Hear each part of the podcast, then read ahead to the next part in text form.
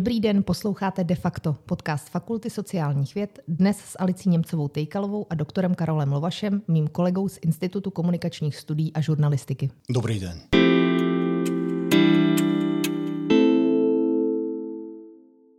Karole, ty si tady u nás natchnul spoustu lidí pro rádio.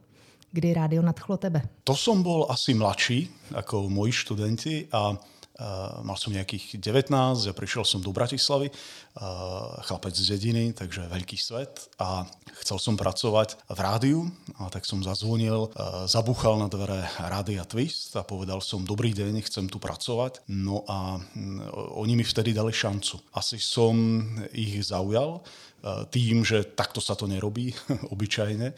A takže som bol pre nich asi dostatočne exotický na to, že uh, mi dali tú šancu. A spätne si uvedomujem, že uh, šanca je v životě jedna z nejdůležitějších věcí. Radio Twist v té době na Slovensku bylo takovým mimořádným zjevením. Bylo to víceméně opoziční rádio, rádio, které bylo schopné řešit spoustu investigativních věcí, které ostatně v době vládnutí Vladimíra Mečera měly svoje opodstatnění. Jak to právě 19-letý kluk z dediny zvládal? Mal som veľké šťastie. Tak ako si hovorila v tom čase, Radio Twist v úvodzovkách suplovalo verejnoprávny rozhlas, verejnoprávnu televíziu a v tom čase tam bolo zhromaždených veľmi veľa osobností z rádia, z televízie, ľudí, ktorí boli prepustení tým režimom a to boli všetko ľudia, pri ktorých som mal možnosť vyrastať a učiť sa od nich. Takže ono to zase nebolo tak veľmi zložité, stačilo chodiť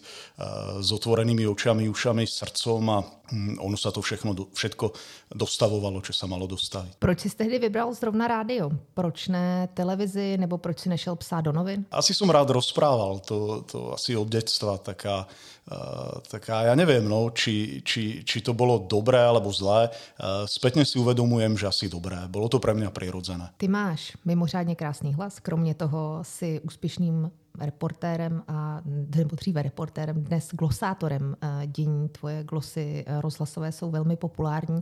Později si přidal i autorství knih, kde bereš inspiraci pro svoji práci a jak moc je to těžké zůstat na ní neustále soustředěný nevyhořet? Práve tým, že to striedam. To si snažím veľmi ustrážiť, že pri jednej veci odpočívam od, od druhej a pri tej druhej od tej prvej a Vlastne za jednu vec som v živote veľmi rád, že som si v ňom neprestal klásť otázku veľmi dôležitú pre život, aspoň pre mňa prečo že sa neuspokojím s tým, keď niekto povie, to je hlupák, alebo toto je tak a inak. Ehm, a ja sa snažím, e, čeština má preto krásny výraz e, kruníř, e, dostať sa pod ten kruníř. Slovensky by sme povedali pancier. Každý nejaký máme. A to je pre mňa veľmi vzrušujúce vnímať nielen toho človeka tak, ako sa javí, pretože to môže byť z viacerých, z viacerých hľadisk klamlivé, ale skúsiť ponúknuť ten obraz človeka pod tým pancierom. To, to je niečo, čo, čo ma veľmi baví vôbec na žurnalistike. Ty si ale právě třeba ke knižním rozhovorům vybíráš osobnosti, které nejsou úplně jednoduché a právě i z hlediska toho, jak se jim dostat pod krunýř a jak se dostat přímo k jejich osobnosti ať už to byli slovenští prezidenti, nebo ať už to byl třeba Jan Saudek. Jak dlouho potřebuješ s tím člověkem být a připravovat se vlastně na to, kdy budete spolu dělat ten rozhovor pro knihu? Asi nejsem v tomto taký typický, uh, typický novinár, protože to, čo ja učím svojich študentov, že je veľmi dôležitá príprava a uh, mať nejaké rešerše a, a vedieť minimálne na čo sa nepýtať, tak uh, ja týmto spôsobom nefungujem. Obyčajne nemám dôvod ani potrebu sa pozerať na niečo, čo kto urobil predo mnou, lebo by ma to asi ovplyvnilo. Tak si dávam na to pozor. Snažím sa asi aj tým, že tie veci robím inak, ako ich robia ostatní, tak, tak sa snažím nepýtať sa na veci, ktoré, na ktoré ten človek odpovedal už, už stokrát, ako ste sa dostali k fotografovaniu.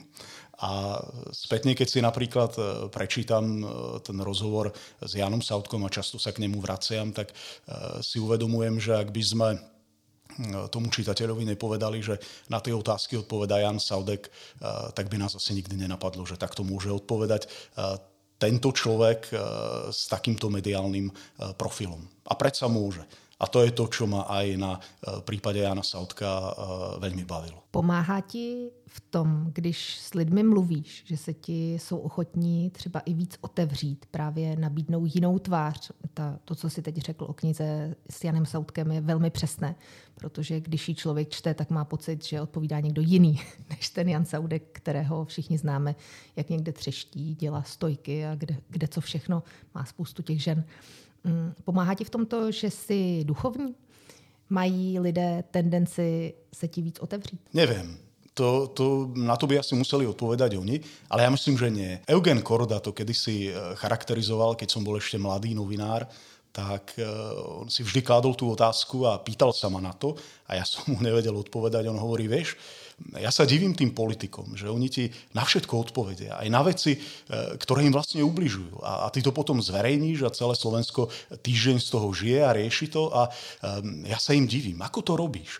A ja hovorím, ja neviem, Jeňo. A on sa tak na mňa zadíval a hovorí, ale ja viem, to sú tie tvoje mačacie oči, ty vždy na nich urobíš takéto, akože uh, si taký debílek z dediny a, a, a vlastne oni sa ti otvoria a, a a povedia ti aj to, čo potom možno ľutujú. Takže neviem, no.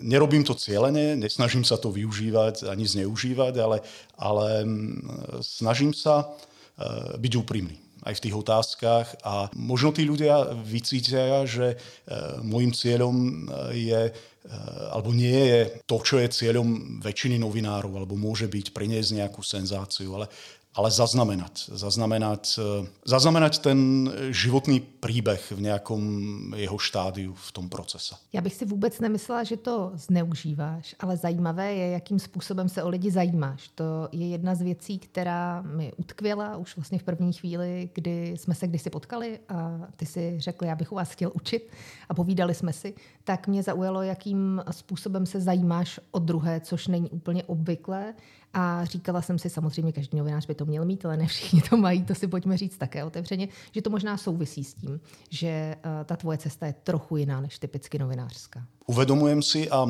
tak som to mal asi vždy, že uh, bolo pre mňa to stretnutie človeka s človekom, uh, som vždy vnímal ako obojstranný proces. Nie len, že ja niečo dám, ale tiež, že niečo dostanem. A nie tak ako prvoplánovo mal dať dal, ale Eh, že je to pre mňa veľmi obohacujúce. A eh, takto to u mňa funguje aj vo vzťahu, vo vzťahu k študentom, že eh, nie je to len o tom, že ja niečo dávam im, ale oni mnohonásobne dávajú niečo mne. A nie len v tom, že ma opravujú, ja teda aj teraz hovorím slovensky, lebo nechcem przniť češtinu, nehovorím dobre česky. Nie je to tak zlé, ako môj, môj profesor z vysokej školy, ktorý bol pôvodom Nemec a učil ma morálku a raz prišiel a hovorí, ehm, Ježíš říká, jsem silnice, pravda a život tak sme pánu profesorovi vysvetlili rozdiel medzi cestou a silnicou. Takéto chyby nerobím, ale e, robím samozrejme e, iné chyby a, a jedna z prvých vecí, e, kedy poprosím študentov, aby, aby boli zhovievaví k mojej slovenčine, respektíve češtine a že keď budem hovoriť slovensky, tak aby mi to prepáčili a aby ma opravovali. To je veľmi dôležité. Takže stále robím chyby. No. Mluvíš česky daleko lépe než celá řada mých kolegů, takže si myslím, že nemyslím teď u nás na fakultě, ale novinářů, kteří mají někdy problémy s tím se vyjádřit, takže si rozhodně nemyslím. Mluvíš rozhodně mnohem lépe česky než většina našich politiků, abych to teď schrnula, někteří specificky samozřejmě. Ale uh, rozumím i tomu, že chceš používat vlastní řeč, protože v ní se člověk vždycky vyjádří nejlépe. Eh, nestýská sa ti niekdy po Slovensku? Ja som asi taká, eh, nie asi taká, ale som generácia, ktorá, eh, ktorá to ešte stále mala ako to Československo. A mm, mám to tak nastavené, že doma som tam, kde práve som. To znamená, že roky sa cítim byť doma tu. Tu nás som študoval a a vôbec uvedomujem si, že keď raz odídu mama s otcom, tak vlastne uh, už to potom uh, nebude pre mňa ten domov treba na Slovensku, lebo doma sme tam, kde máme ľudí, ktorých máme radi a ktorí majú radi nás a či je to uh, kdekoľvek, alebo môže to byť kdekoľvek, tak uh, to, to, to nie je tak dôležité. Takže uh, teraz som tu, tak som tu doma. Ty si ten svůj domov, kterým je teď aktuálně Božejov, nedaleko Pelhřimova, otevřel i pro studenty. V době covidu to bylo zvlášť důležité, protože jsme se mohli setkávat hlavně venku. Ty si svoje studenty, kromě toho, že si je natchnul pro zvuk, pro rádio, tak eh, si je také velmi natchnul pro terénní práci kam si je všude bral? V tom covide to bolo eh, veľmi zložité eh, pre nás, pre všetkých. Ja som v tom čase, keď sa vlastne zatvorili školy a zatvorili sa kostoly, takže som nemohol slúžiť ani omše, ani som neučil, tak som, aby som sa nezbláznil, tak som sa prihlásil ako dobrovoľník do eh, Pelhřimovskej nemocnice, kam som chodil eh, pracovať ako sanitár a bolo to super, lebo už na šestu som musel byť oblečený, prezlečený, eh, fungovať, krmil som, umýval, prebaľoval a vlastne som nemal čas e, nejakým spôsobom riešiť všetko to, čo riešili všetci ostatní. Um, uvedomil som si, že dobre, fajn, budeme doma, prvý deň dobre, odpočinieme si, druhý deň, tretí deň, ale po týždni to bude prúšvih. A práve preto som e, šiel robiť, e, robiť do nemocnice a opäť, že nebolo to len kvôli tým druhým, ale tiež kvôli sebe. A to je, to je veľmi dôležité, lebo um, uvedomujem si, že keď nebudeme my v pohode, keď nebudeme my šťastní a spokojní, tak nebudú môcť uh, takými byť ani tí ostatní. A že vlastne najužitočnejší pre seba aj pre tých druhých sme vtedy, keď sme v pohode, keď sme spokojní a šťastní. A uh, vtedy som si uvedomil tiež, že môžem byť užitočný aj e, tým spôsobom, e, že môžem prizvať e, na, na, na tú faru študentov, lebo škola nie je tam, kde stojí, ale škola je tam, kde je učiteľ a kde sú žiaci v tomto prípade študenti. A, a ja myslím, že sme sa za ten covidový čas naučili, nechcem to tak povedať, že oveľa viac ako za normálnej situácie, ale my sme skutočne chodili, boli sme boli sme na statku, robili sme reportáže z Kravína, boli sme, boli sme v triedičke odpadu, boli sme na filmovaní na zámku v Slatinianoch, kde Mariana Čengel-Součanská točila film Slúžka. Niektorí študenti si tam aj zahrali. Na Slovensku sme boli a práve v covide. A to boli všetko pre mňa veci, ktoré, ktoré boli úžasné. My sme fungovali normálne. Vlastne to, čo som zažil v tej nemocnici, som sa snažil uh, potom spätne uh, dať i tým študentom, že, že ten život ide ďalej a, a môžeme ho žiť, môžeme fungovať. Ja si pamätám, že uh, raz za mnou prišiel študent konzultovať prácu bakalársku a, a uh, to bol nejak víkend a ja som akurát mal po, po uh, krstinách v kostole a tak teda už bol koniec, zrazu mi zazvonil telefón, tak som ho zdvihol a dal som ho na odposluch. Hovorím, Filip, dobrý deň, kde ste, už ste tu mali byť. A on hovorí, e, ospravedlňujem sa, ja ho budem citovať a e, Filip hovorí, e, pane doktore, já nevím, kde jsem, já jsem asi v prdeli. A já říkám, Filipe, popište mi to. Tak mi to ten Filip začal popisovat. Teraz tí ľudia v tom kostole, chudáci, všetci sme sa usmievali, bolo nám príjemne a ten Filip mi to teda opísal a hovorím, nie, nie, nie, Filip, nie ste tam, kde si myslíte, že ste, vy ste len v Kamenici nad Lipou, ste sa previezli a sadnem do auta, pôjdem vás zobrať. A, a bolo to úžasné. Ja, ja myslím, že aj tí študenti tam chodili radi, lebo e, vždy sme popracovali, potom sme si šli sadnúť niekde na obed a, a, v podstate sme to spoločne prežili. A opäť to nebolo len o tom, že e, ja pre nich, ale, ale tiež oni pre mňa. Mohu potvrdit, že Kamenice nad Lipou opravdu není tím, za co ji Filip měl. Je to tam moc hezké doporučuji na jakýkoliv výlet. Myslím si, že naši studenti si s tebou hodně rozšířili obzor. My máme většinou e, studenty, kteří jsou spíš z větších měst a často z Čech, víc než z Moravy takže potom vlastně je pro ně zajímavé věci na venkov. Vím, že někteří zůstali i u těch prací potom bakalářských, že vlastně inspirovali tvůrčí dílny s tebou k tomu, aby některá ta témata víc rozpracovali. Jsi na nějakou tu bakalářku zvlášť hrdý? Uh, Asi na všetky. E, každá bola iná, ako hovoríš, tá rôznorodosť je úžasná a to je to, o čo sa snažím ukazovať e, budúcim novinárom ten život v jeho celku, že to nie je len ten veľký svet. E, I ten cieľ toho Boževa bol výjsť z tej komfortnej zóny, študentskej, intelektuálnej, pražskej, jednoducho snažiť sa porozumieť všetkým ľuďom ja viem, že to môže znieť ako utopia, ale taký ten čapkovský prístup, vnímať, vnímať toho človeka. A opäť pýtať sa, nie že je hlúpy, lebo premýšľa takto a inak, ale prečo takto premýšľa.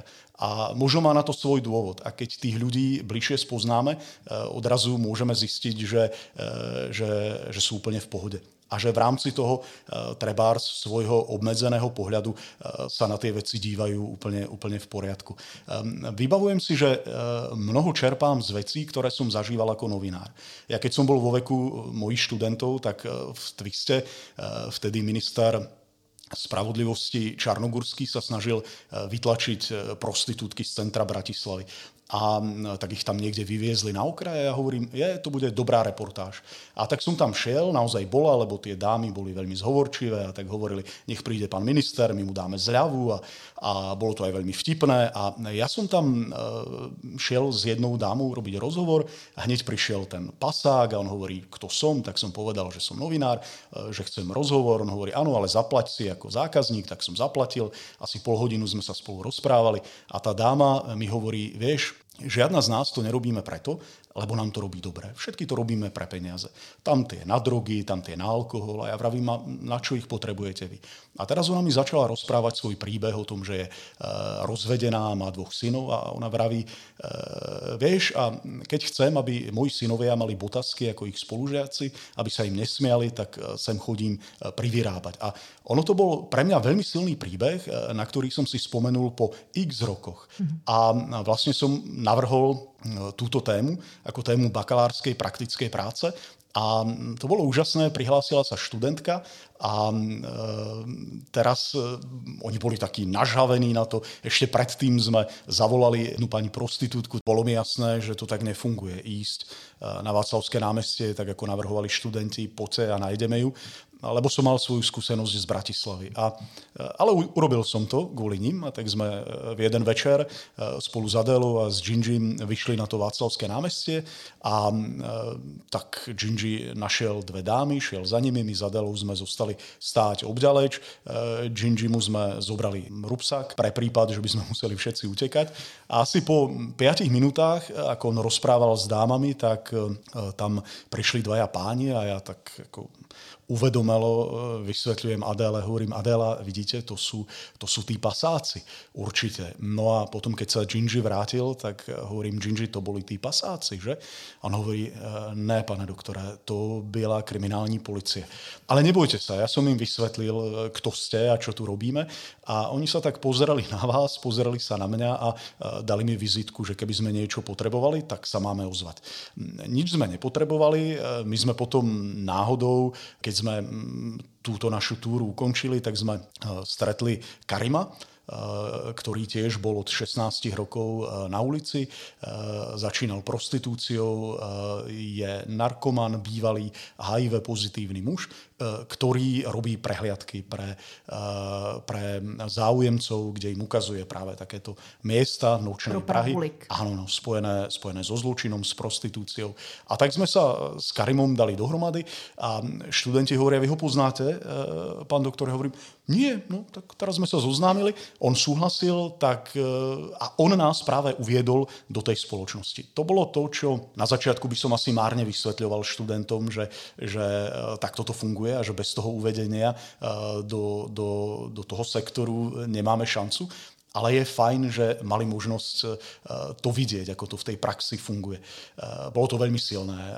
Adela nakoniec urobila výbornú reportáž e, zo života pani Helenky, tejto prostitútky, pretože keď sa povie prostitútka, tak človek s takým povyšeneckým pohľadom sa môže na to dívať, ale aj vďaka tomu môjmu poznaniu cez tú reportáž v Bratislave, keď som bol v ich veku, po tých niekoľkých rokoch, 10 ročiach vlastne mal som možnosť aj svojim študentom dopriať ten pohľad, ten iný pohľad na, na ženy, ktoré to robia a, a žiadna z nich to nerobí, pretože by jej to robilo dobre. Aj o tom je tá reportáž e, o pani Helenke. Ale nie je to len takéto vážne, nemusí to byť takáto vážna téma. Um, Adam, uh, ďalší študent, urobil výbornú reportáž o uh, zbere zemiakov. Jak může člověk vydržet na sběru brambor audio? Rozhlasové ještě třeba 10-15 minut? Jak to udělá? Na čem to postaví? To je veľmi náročné a ja myslím, že aj profesionálni novinári e, musia byť veľmi zdatní, aby takéto niečo urobili a urobili to dobre. E, tomu Adamovi sa to podarilo a i tá jeho reportáž, podobne ako ďalšie veci, e, nielen študentov rozhlasovej špecializácie sa dajú e, vypočuť na e, našej stránke media.fsv.cuny.cz. Takže taká inšpirácia nielen pre tých, ktorí by chceli robiť napríklad praktickú bakalár. Vím, že si teď naposledy vzal studenty do zámku do Topolčianek.